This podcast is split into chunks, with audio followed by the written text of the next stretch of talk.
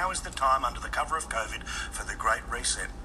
For the Build Back Better nonsense. Essentially, to achieve the entire lefty shopping list, now's the chance for income equality, all the rest of it here. Well, you chant yes, Nicholas Reece. But, um, you know, the Great Reset, he said the quiet bit out loud, didn't he?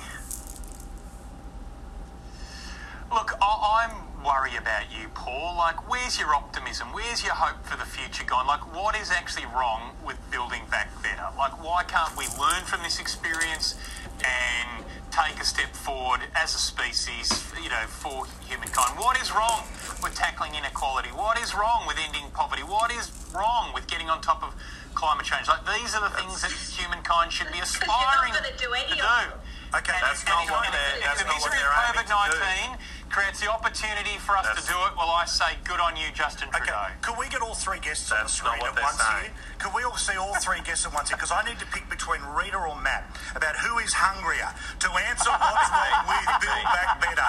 Senator, you know you, you used to name I'm first. ready to go.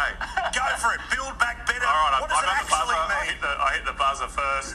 Um, well, I don't know if Nick's watched the Great Reset video that the World Economic Forum has put out. It's uh, freely available. It's under their logo.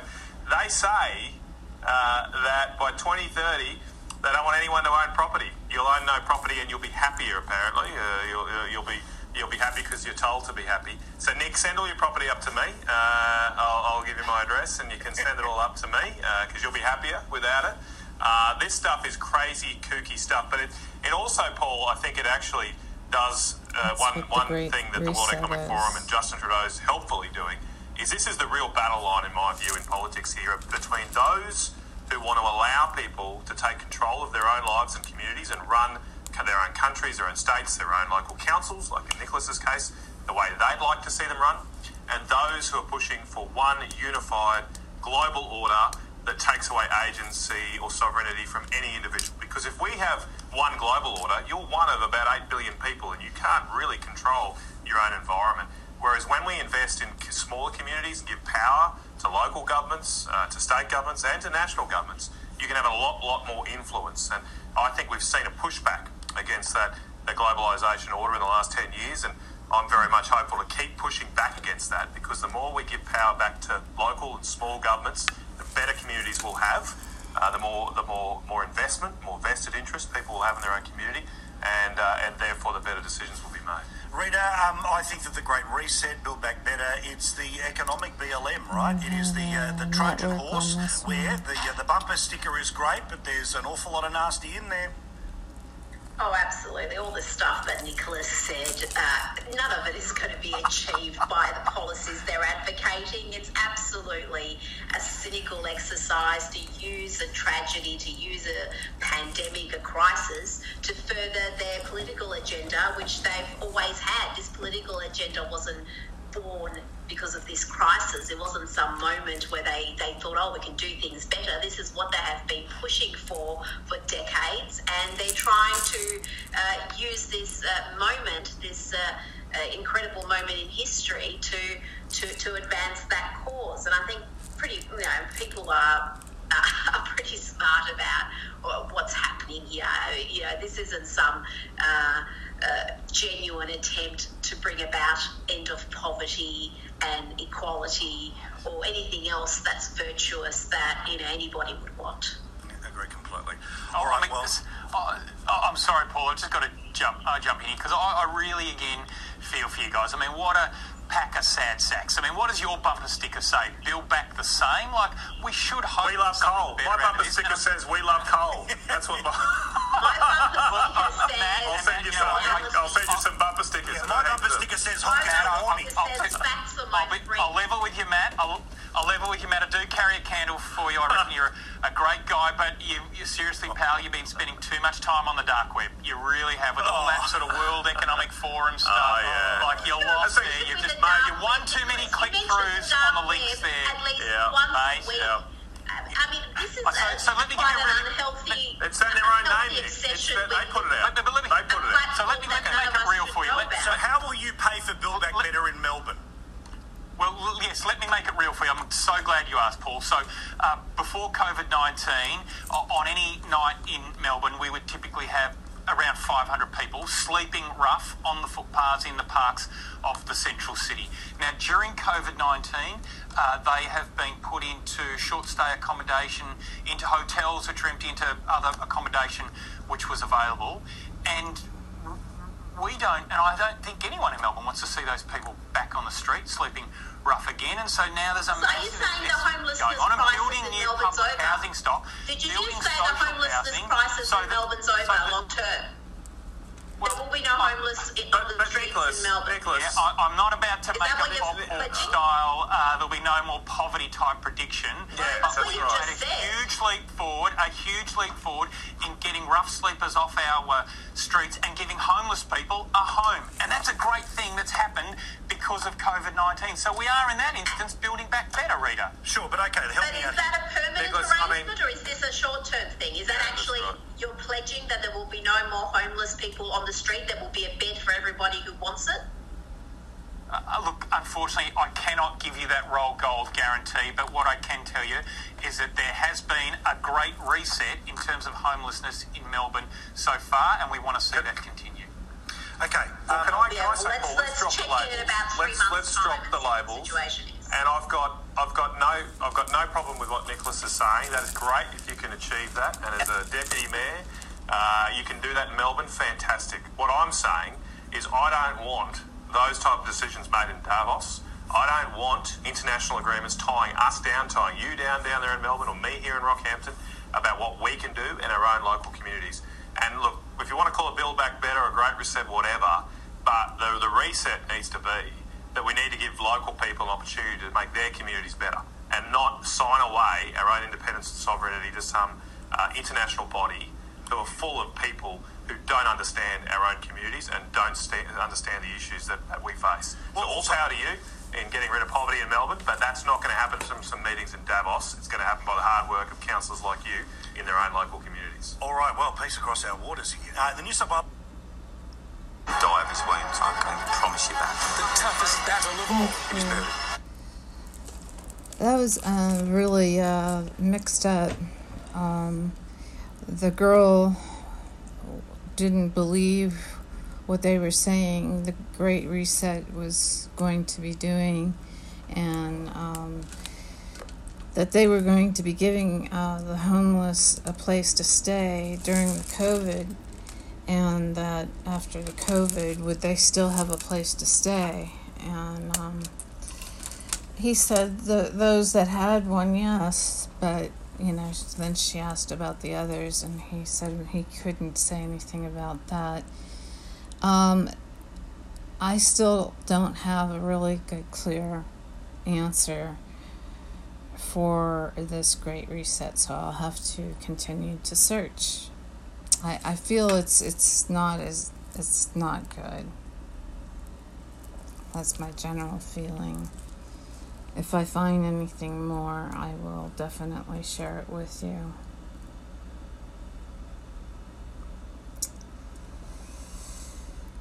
Um, why don't I just do a real quick search here because um, it's bugging me.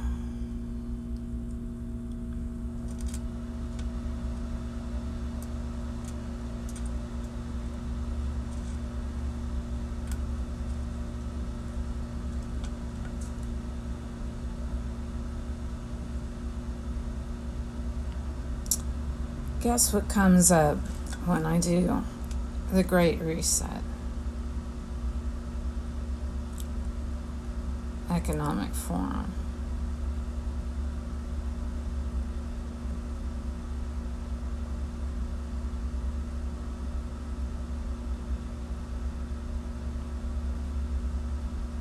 I'm not going to play the Economic Forum because they're the ones that are trying to take everything away from us.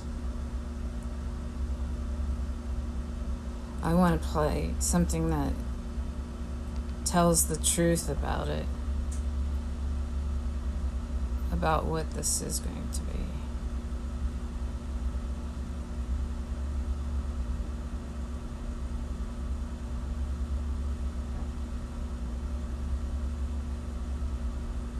I think this one might. Let me see if it does. I'll be able to tell in minutes. My name is Elizabeth Baker Keffer, and I'm Vice President of The Atlantic. I wanted to start just with a few announcements, a couple schedule changes for today. First of all, at the 10:30 session, we've had two sessions switch rooms. Can we make government work will now be here at the McNulty, and the race workshop will be at the Greenwald Pavilion. Noon, the luncheon with Michael Steele has changed. Michael Steele has canceled from the Aspen Ideas Festival. Sorry about that. Will be a political panel in place of that session, though. So, same time, same location, and that will include David Brooks, Michael Gerson, and Mickey Edwards. So, on to this session, and I can tell you, you are in for a treat. This is a plenary session with Richard Florida called The Great Reset. And not coincidentally, that is the name of his current book as well, The Great Reset. You might also know him for two other books he's published Who's Your City, a very recent one, and in 2003, probably his best known book, The Rise of the Creative Class. I hope that you'll also know Richard as a regular contributor to The Atlantic in our pages and on our website, theatlantic.com, and as a contributor to the Globe and Mail. Richard and his wife Rana live in Toronto, where Richard is director of the Martin Prosperity Institute and professor of business and creativity at the Rotman School of Management at the University of Toronto. Richard would be happy to take your questions at the end of this session, so we'll save some time for Q&A and we'll have mics around the room, so please wait for a mic to come to you. He's also available to sign his book. So 1010, right after this session, up at the Paepcke tent, Richard will be doing book signings. So again, brace yourselves. This is going to be a great session with Richard Florida. Thank you.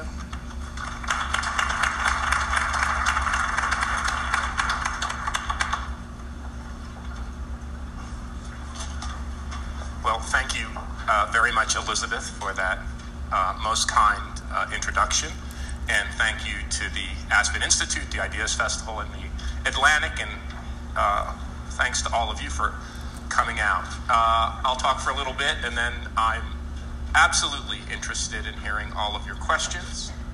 And I, I will say, as an academic and a professor, um, I, I appreciate challenges and questions. I, I also learn much more from my critics than I do from my advocates, so don't feel you have to pull any punches. Fire away. Um, I want to talk about the Great Reset, but I also want to talk about, and since I looked over the program, which just is absolutely amazing, I also want to talk about some of the ideas in my previous work, Rise of the Creative Class, and, and put those in some kind of context, uh, and do all of that fairly quickly to save uh, as much time as we can for questions. Uh, we are going through, this isn't your run of the mill uh, average business cycle fluctuation.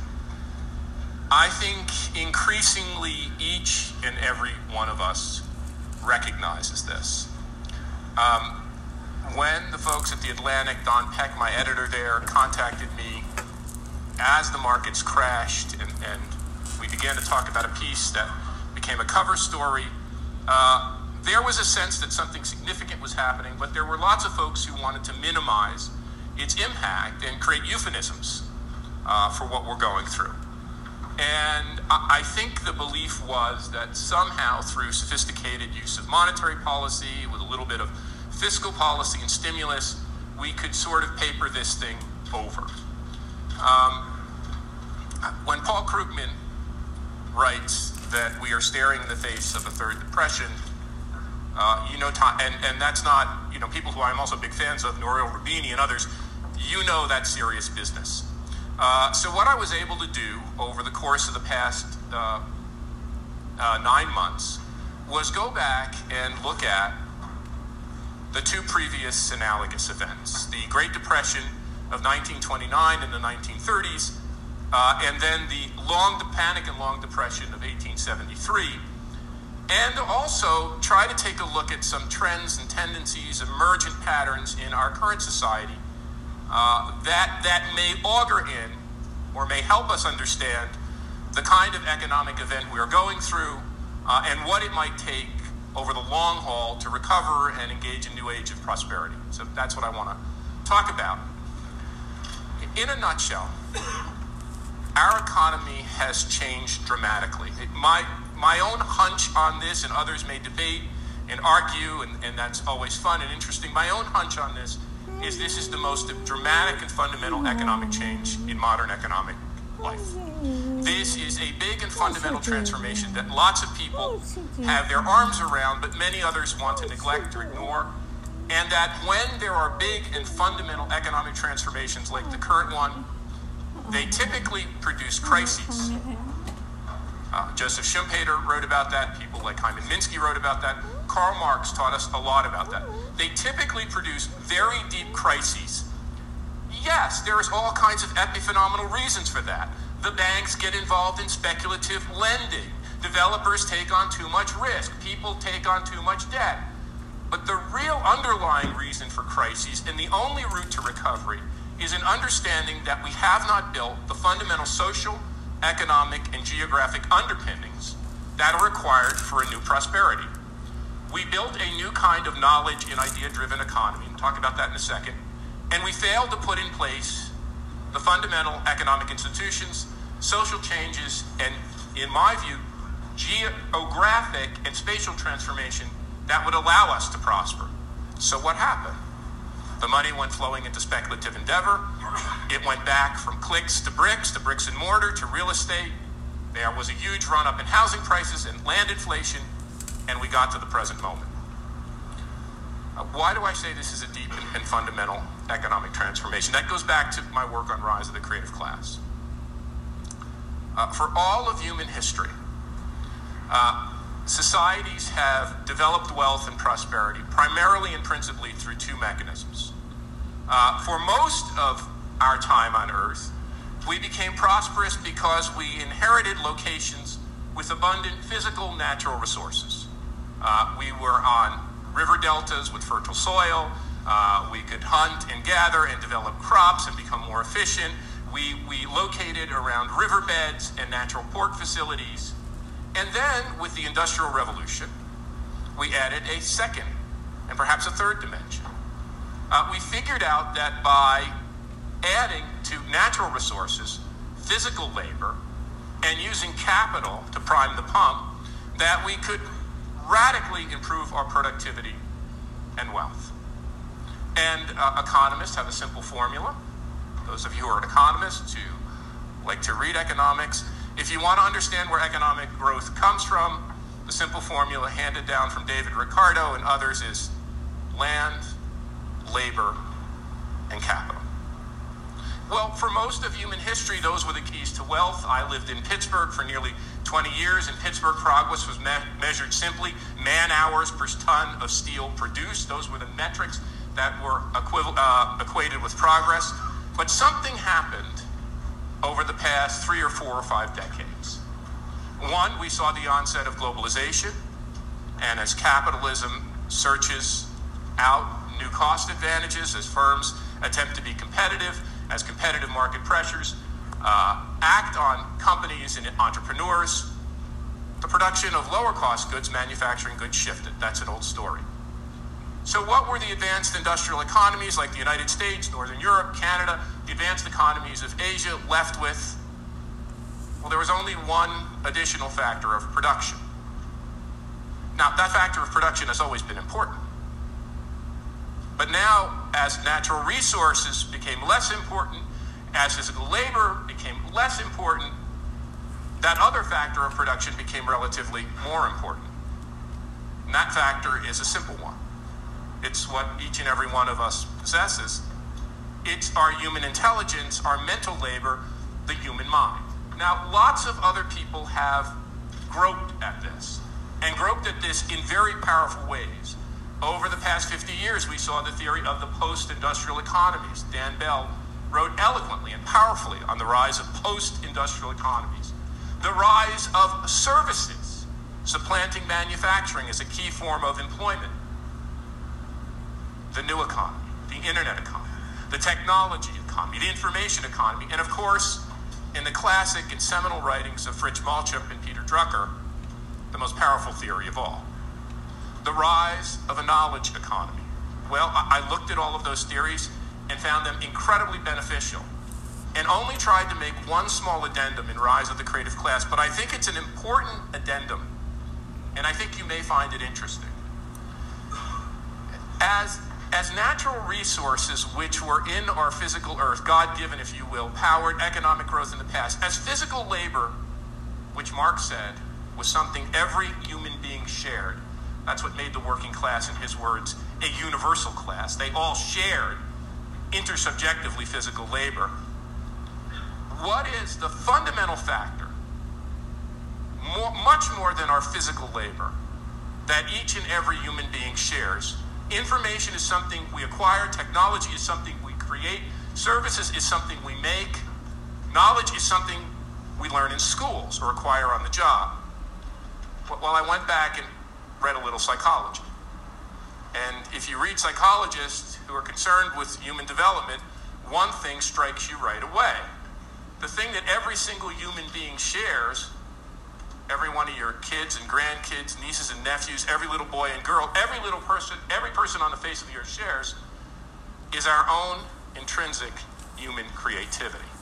That's the real wellspring of economic growth and development. And for the first time, human creativity, which always played in the background as entrepreneurs seized on new means of production, as people developed new ways of farming, as economies and manufacturing took on new forms, and we invented assembly lines and scientific management, that human creativity has come front and center. That is what we are dealing with. We have inherited an economy, and a set of institutions, management principles, a way of life, which at every level reflects the old industrial order. And that industrial order has been collapsing before our very eyes for the past 50 years. Now, look at what national governments are doing to try to rebuild these economies. Oh, we have to have stimulus programs that build us more shovel ready projects more roadways, more highways. We have to support the housing market. I'll get to this in a minute. But the housing, auto, energy complex was the pinnacle, the fundamental driver, the fundamental social and economic and spatial underpinnings of the mass production industrial order that is collapsing all around us. This economic and social transformation to human intelligence, to knowledge, and creativity is more dramatic than any economic transformation that ever happened before. Now, think about how painful they were. Think about the things William Blake wrote about when he wrote about laboring in the Satanic Mills. Think about the challenge Marx and Engels wrote in the Communist Manifesto. Think about the fundamental economic crises. Two world encompassing depressions, major world wars, and this economic transformation, I would submit, is a more fundamental break with the past than any of those others. Now, now, where is this conversation going on? In what national capital are people talking about how to build new social, institutional, spatial underpinnings for this new kind of economic order? That's the conversation we need to begin. And hopefully, my work in the Great Reset can help to ignite or catalyze that conversation. Now, I don't want to bore you with too many statistics, but I do want to give you a few which will enable you to understand the magnitude and scope of the transformation we have gone through. In the year 1900, more than 50% of Americans worked on farms. A growing number of us worked in factories. Less than 5% of us worked in the knowledge, professional, and what I call the creative industries. That science, technology, research, development, entrepreneurship, management, the professions, arts, media, entertainment, and design. By the year 1950, we had become a manufacturing economy. Less than 5% of us now worked in agriculture. More than 50% of us worked in or around the factory, the industrial economy. Less than 10% of us worked in the creative economy. Beginning in the year 1980, our economy begins to undergo this transformation. Between 1980 and today, the U.S. economy generated 20 million jobs in the creative sector of the economy science, technology, management, law, healthcare, arts, entertainment, media, and design. Today, more than a third of the workforce is employed in these fields.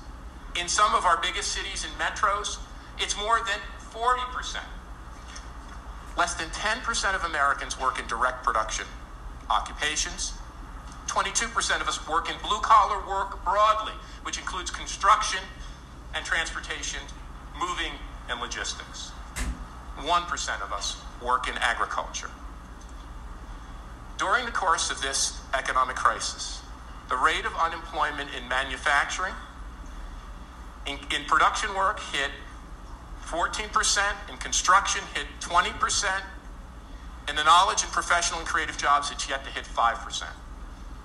Over the course of the next decade, we will generate another 7.5 million jobs in the knowledge, professional, and creative sector of the economy. Those jobs already account for 50% of all wages and salaries paid.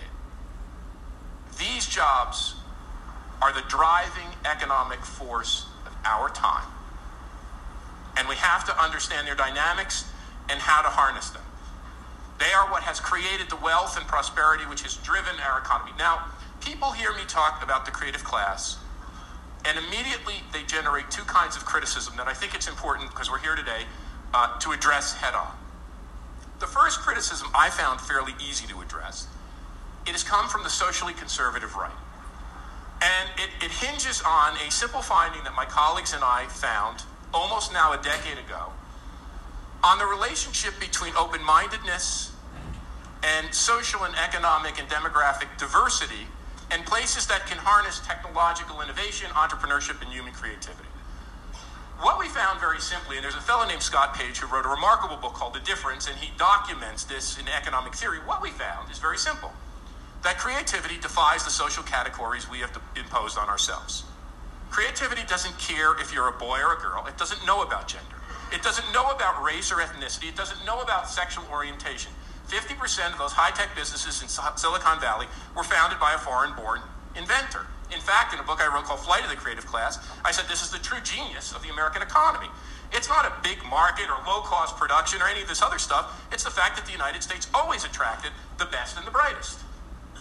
And those regions and communities that could do that in the United States and around the world gain economic advantage. Well, when we found of course, that regions with a higher concentration of employed artists and musicians and designers and entertainers, and we gave it a funny name just to have fun with some of my academic colleagues. Sorry, we called it the Bohemian Factor. And then, when we found that places with a larger concentration of gay and lesbian people had higher rates of innovation and higher rates of in, uh, in, uh, income, the gay index well, people went, by the way, I've never had my work challenged on the grounds of correlations being spurious. You should have seen the backlash that came even from the academy. And it's the most careful, and I, my colleagues did the work, were extremely careful econometricians, but the backlash was astounding. So what did I get? Does Florida really believe that people with, you know, street guitar players and communities with street guitar players and buskers have an advantage in economic growth? Come on. What he's talking about is downtown San Francisco. Silicon Valley is a nerdistan filled with engineers who don't want anything to do with this. Florida has unveiled his gay agenda on society. All of these years, he's been hiding behind this fascination with economic growth as he's foisted this gay agenda. Richard Florida is undermining Judeo Christian family values as we currently know them. Now, that was easy to beat back. But then came the criticism from the left the creative class is elite. This is an elitist construct talking about, and in many ways mirroring the critique from the right, yuppies, sophistos, trendoids, and gays. An economy built on a creative elite. That's all he's doing. He's developing the roadmap from gentrification. Hello? Did they read the first sentence of the book? Every single human being is creative. The key task of our time is to move behind an economic model where the creative talents of 30 or 35% are harnessed and utilized for economic gains, and those very inefficiently. The true challenge of our time is to stoke the creative furnace that lies deep within every single individual. See, I learned that in my previous studies of manufacturing. When I studied manufacturing firms in the United States and Europe and Japan, when I went to Japan and studied the Toyota factories, and the Toyota engineers told me in 1983, we're going to win. We're going to beat the West. Why? Because your model of management thinks the only creative people are the CEO, the MBA, and the research scientists. We know better. The real heart of our factory, our real innovation engine, is on the factory floor. It's by harnessing the knowledge and the intelligence and the creativity of the people who work here. Uh, and then, if you'll just bear with me, the place I really learned this was from my father. My father was born in 1921 in Newark, New Jersey. My dad had to take a job in 1934. He put his books down in the seventh grade. He went to work in a factory in Newark called Victory Optical. Uh, my dad worked in that factory until Pearl Harbor was attacked. He put his tools down on his workbench, uh, and he went and enlisted in the army. Stormed the beaches at Normandy, came back after the war. Guess what? Took a job in that, went back to his job in that very same factory. Of course, he found my mom. They got married. I grew up totally Sopranos. We don't have to go into that, but trust me, I still have the accent to prove it.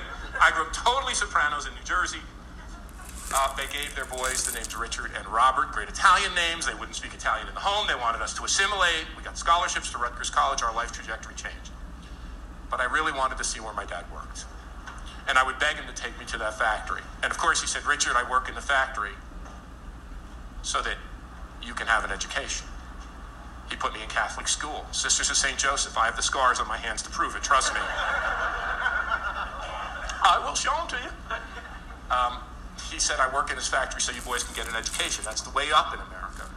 Uh, but I was a pain in the neck. And we didn't have to take your son and daughter to school day, uh, work day. Uh, my dad was smart. He said, on Saturday when the factory's running overtime, you can come with me. I went to that factory in the down neck ironbound section of Newark, this giant Kirk factory, and my eyes were agog. I watched the machines whirring, making eyeglass frames. And as I watched the machines, my dad told me this, I was 10 or 11. I've heard this from every CEO I've gotten to spend time with since. He said, Richard, it's not the machines that make the factory great. It's not this technology that's key to understanding this place. You see the German machine toolists, you see the Italian men and women working here, you see the Puerto Rican and Latino people. It's the knowledge and the intelligence and the creativity of the people who work in this factory that create our livelihoods. That's the key. And that's what my work is about. How do we unlock, and in crises, that's the time the positions of companies, as Joseph Schumpeter told us with his theory of creative destruction, of cities and regions and nations change. And those who can dig the deepest and harness the creativity, not just of a creative elite, but can build broader creativity. And that's my first principle of the reset. My first principle, and I just wrote about this, fortunately, the FT published it yesterday. 35% of us, 33 to 35% of us work in the creative sector, 10% of us in direct production, 20% in blue collar jobs, 45% of our workforce works in the service economy. They're the people who take care of our parents, the people who take care of our kids, the people who take care of our houses, the people who take care of us at this resort, the people who give us a haircut, give us a manicure, give us a massage, the people who sell us our clothes. Those are the port of entry jobs that are equivalent to my father's job in the factory floor. We spent the better part of two decades making those jobs innovative, adding continuous improvement and quality management, the next frontier, the last frontier of inefficiency in our economy is the service economy. It has to be the number one national and global priority for job creation. We will create, we have 60 million Americans who work in these jobs at low wages with no job security. My father told me a simple story. He said, Rich, when I took my job in 1934, it took nine of us to make one family wage, nine people. My grandfather, my grandmother worked in a back bakery, my father and his six siblings, nine people to make one family wage. He said, I came back from the war and I had a good job with a high salary. I could buy a house and put you through boys through college. We may we forget. We think factory jobs were always good jobs. We think they were born that way. God gave us these jobs. Do you know what it took to make those jobs? I don't need to give you a lesson in labor history. It took nearly 70 years of the most vicious struggles this country has ever seen. And then far sighted business leadership far-sighted business leadership and far-sighted economic thinking that said, you know what? If we're going to grow an industrial economy, if we're going to build an industrial economy, we have to create demand. And where is demand going to come from? The small group of people at the top can't create that demand. There's only so many yachts and Gatsby-like estates we can build. Only so many high-end automobiles that people can buy. We have to create mass consumer demand. We have to lift up the bottom. If we lift up the bottom, that creates the demand to grow the economy. And that's what they did. They began to see workers not only as a liability, but as an asset, first in consumption, and then with the revolution in the 80s and continuous improvement, as an asset in production. 45% of our workforce, the last frontier of efficiency. Well, I could talk all day about the rise of the creative economy and how that happened and what we need to do to support it. But I want to spend a little bit of time talking about just one other factor. You see, when you hear the rise of a knowledge and technology driven economy, internet economy, information age, and technology driven world, the first thing that people conclude is that, oh, that means geography isn't important anymore. With all this technology and wireless and iPhones and Blackberries and mobile devices, I taught at Carnegie Mellon for 20 years. Our motto was anytime, any place, anywhere.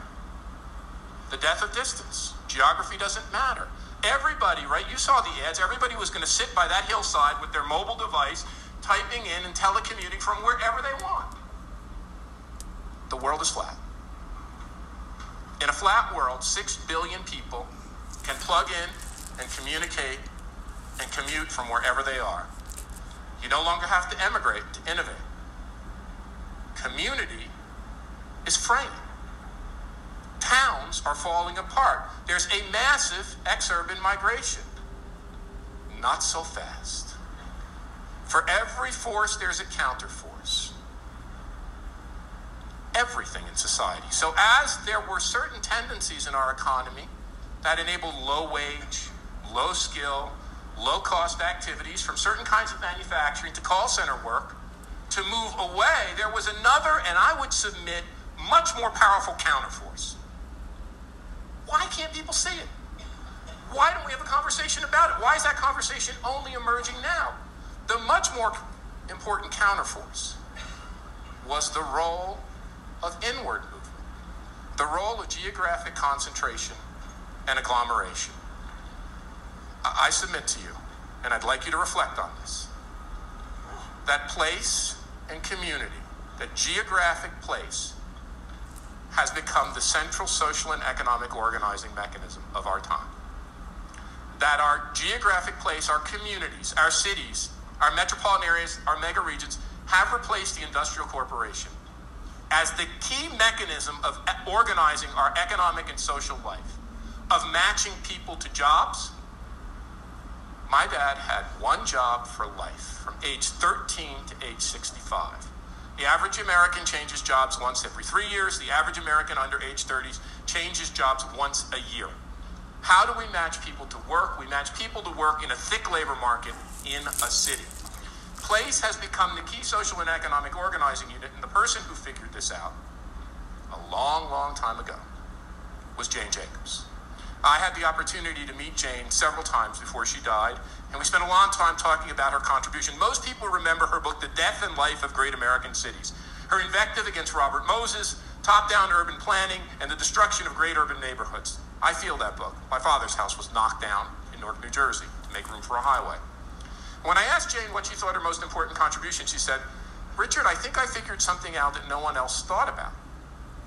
This woman with not even a college degree, never mind a PhD, would never accept an honorary degree from a university. She said, Adam Smith had a really great theory. He called it the division of labor and efficiency. And with that theory, he said in his pin factory, his famous pin factory, you could go on and make stuff more efficiently and, and, and, and drive. Oh boy, okay.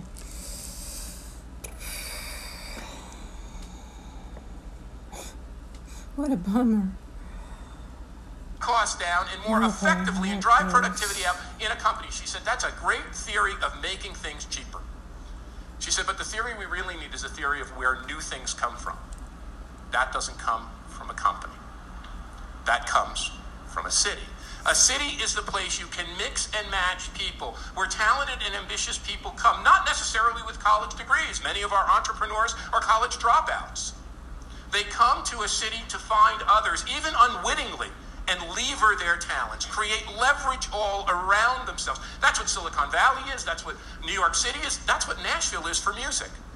As that great economic theorist Jack White of the White Stripes said, when asked what makes a great music scene, he said, That's easy. In a most fundamental Jane Jacobs insight. He said, What happens in a great music scene is a bunch of musicians located in a community, and they're competing like crazy against one another. They are competing for a new sound and a new look and a new fashion and a new image, and they're constantly combining and recombining themselves, mixing and matching and forming new bands, and then one of them takes off. It's the same thing that happens in Silicon Valley. Cities are incubators of inc- innovation. They create a spatial division of labor. diverse, open minded cities are our key economic drivers. I summarize this in the book as the three T's technology, talent, and tolerance. You need to have a technology leadership and great universities and great adoption of technology. You need to be a talent creator, a talent attractor, and a talent magnet. In Pittsburgh, when I lived there, I often said the greatest export of Pittsburgh wasn't steel, but the talented, creative people it sent elsewhere. But to be a talent magnet and a technology creator, you have to be a tolerant and open minded and diverse place.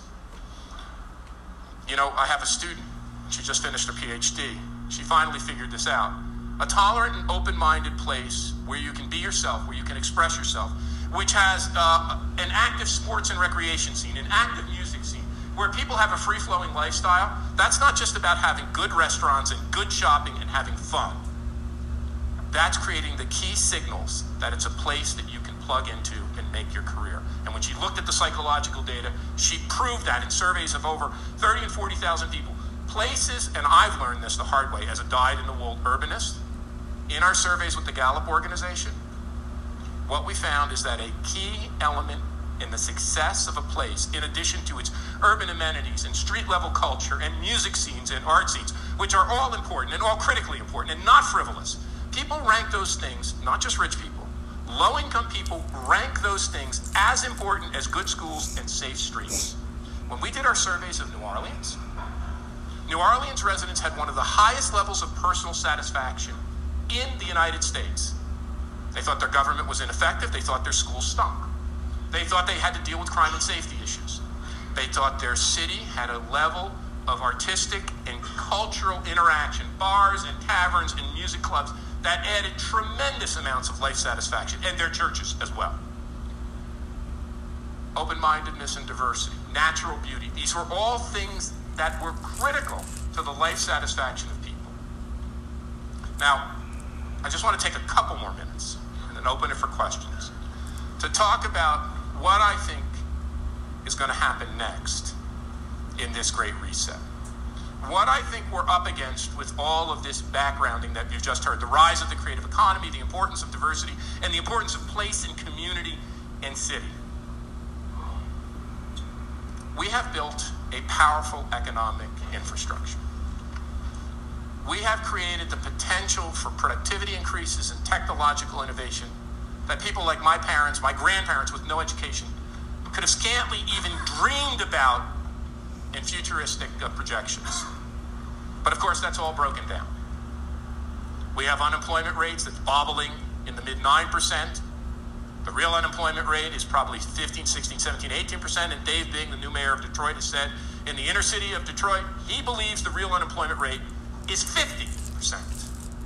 We have unemployment rates of 25% or higher for people who work in construction, 15% of higher for blue collar people. Uh, and it doesn't look like it's getting better. Our housing market is stuck in the mud, no matter how much money we throw at it. The Eurozone is in terrible shape, and anyone who even bothers, who has the stomach to look at our deficit numbers, uh, gets terrified. So, what do we need to do? Our quick fixes didn't work. Our attempt to throw money at the problem and stimulate our economy out of it didn't work. Our monetary policy innovations didn't work either. Yes, they have stabilized and caused us to get past the worst, but they have improved the foundation for growth. We're wasting, sorry, Rahm, we're wasting the crisis. Now, what do we need to do or think about to get out of this? We need to keep our eye on the ball.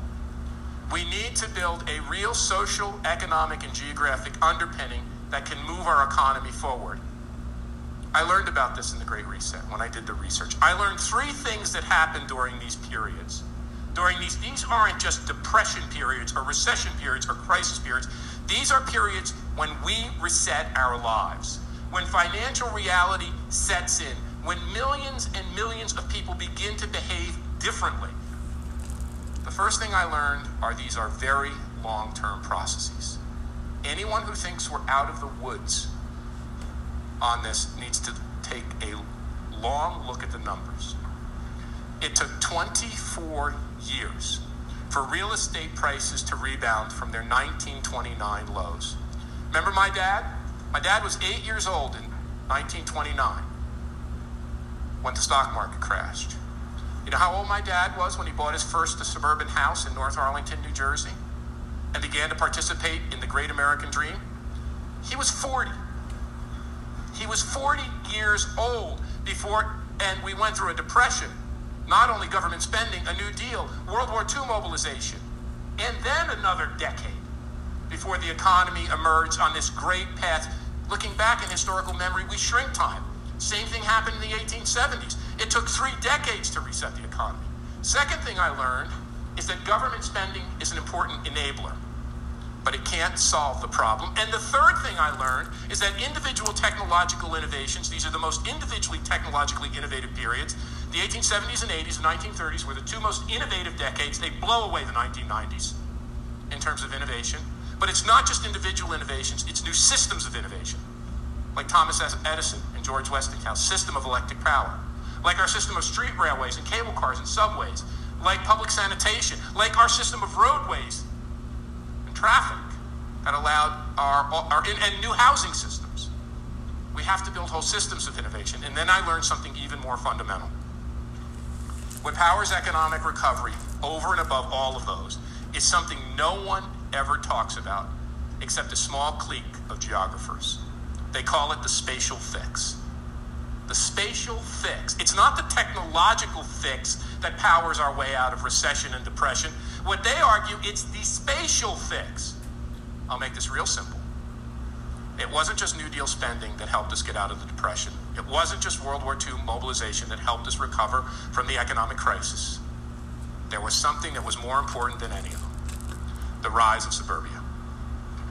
The suburban way of life when my dad sat in front of that house and said, Rich, we live on what I thought was a farm. This was a farm when I was a boy, and I couldn't even get here because nobody had a car. We live on a farm. That's the nature of the shift. The suburban way of life, the combination of houses and roads, spurred the demand for all of those products of the assembly line. It worked perfectly for the old order. It doesn't work perfectly anymore. We need a dramatic break with the housing, energy, auto complex. Why? Not because sprawl is a bad thing, not because suburban houses are silly or tacky or people don't like them. That's all nonsense. Because if we're going to open up spending and create demand for the new industries that are going to power our future, if we're going to invest in new technology based industries and new energy and personal and human development, skill development, where's that money going to come from? Why did Americans go into so much debt in the first place? We were massively over consuming the fundamental goods of the old order housing and energy and cars. The average American spends over 55% of their income on housing, cars, and energy. Add in education and health care, food, and what's left over. Herbert Hoover had a great phrase. You might not like Herbert Hoover. A chicken in every pot and a car in every garage. Before a car could go into every garage, agricultural had to become effective, efficient, and cheap. Before we can build an economy of the future on creativity and knowledge and productivity, we got to make housing and energy and cars cheap. And what the book The Great Reset talks about is how that is happening now. How we can already see the beginnings of that trend as empty nesters abandon their McMansions and move back to smaller units. As young people postpone buying a house as our cultural fetish for cars begins to diminish. Everyone from Nate Silver to many others are showing the decline in cars at a status symbol. As millions upon millions of Americans slowly but surely begin to reset the way we live. We're going to build a new way, a new spatial unit. Cities were the thing that powered the first economic revolution. Cities and suburbs and suburbanization powered post war growth we are generating massive new mega regions. It's not city versus suburb anymore. That's a mistaken debate. It's city and suburb. The intensification and increased density and concentration. Look at the greater Washington, D.C. area. It's, of course, the rebuilding of the district, but Bethesda and Arlington, the remaking of Tyson's Corner as a more walkable, human. 60% of Americans say they want to live in a walkable neighborhood these massive mega regions, like the New York, Boston, Washington corridor, the Denver Boulder area, Northern California, Southern California, where I live, the area that goes from Toronto to Buffalo to Rochester. 40 of these mega regions worldwide house less than 18% of our people. They produce two thirds of our output and 9 in 10 of our innovations. We're going to have to make them bigger and stronger and more economically integrated. We're going to need better forms of transportation. High speed rail is one, and we can talk about it. We're going to have to tilt the balance away from home ownership. And it's something I've been writing a great deal about. Home ownership was the fundamental economic driver of post war prosperity. It underpinned, it was the major economic and social and geographic underpinning. It no longer powers growth. It puts people in the poorhouse. It distorts our economy. It deflects resources where they can be better used. We found in our research that already 36 million Americans rent, and more and more are doing so every day.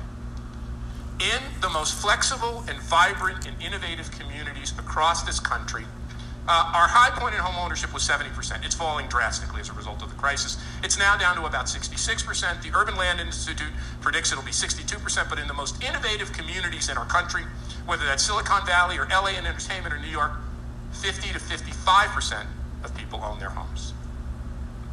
We have to tilt back home ownership from where it was. And in the less innovative, the stodgiest, the most economically depressed communities, 80% of people own their homes. We need to invest in an infrastructure of the future, not an infrastructure of the past. Every great, great reset has seen, seen the way we house Americans and organize our cities shift. We need to build an economy and a set of economic underpinnings. We need to take a set of public investments and invest them in the future. Well, uh, as a professor, you know I come from the Fidel Castro School of Public Speaking, so I could talk about this all day. But I promise to leave you some time for questions. So with that, I'll end, and please fire away. There's microphones here near the front. Thank you, guys.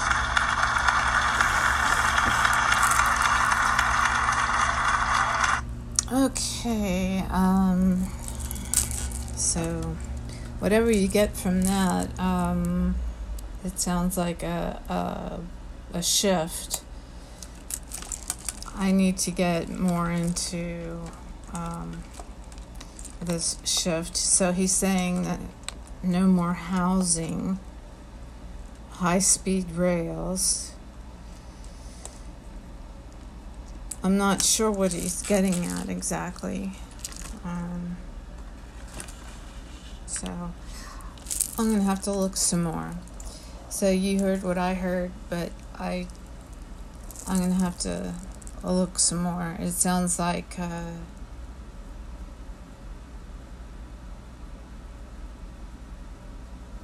I'm not sure what it sounds like. I have to look some more. Thanks for listening. Bye bye.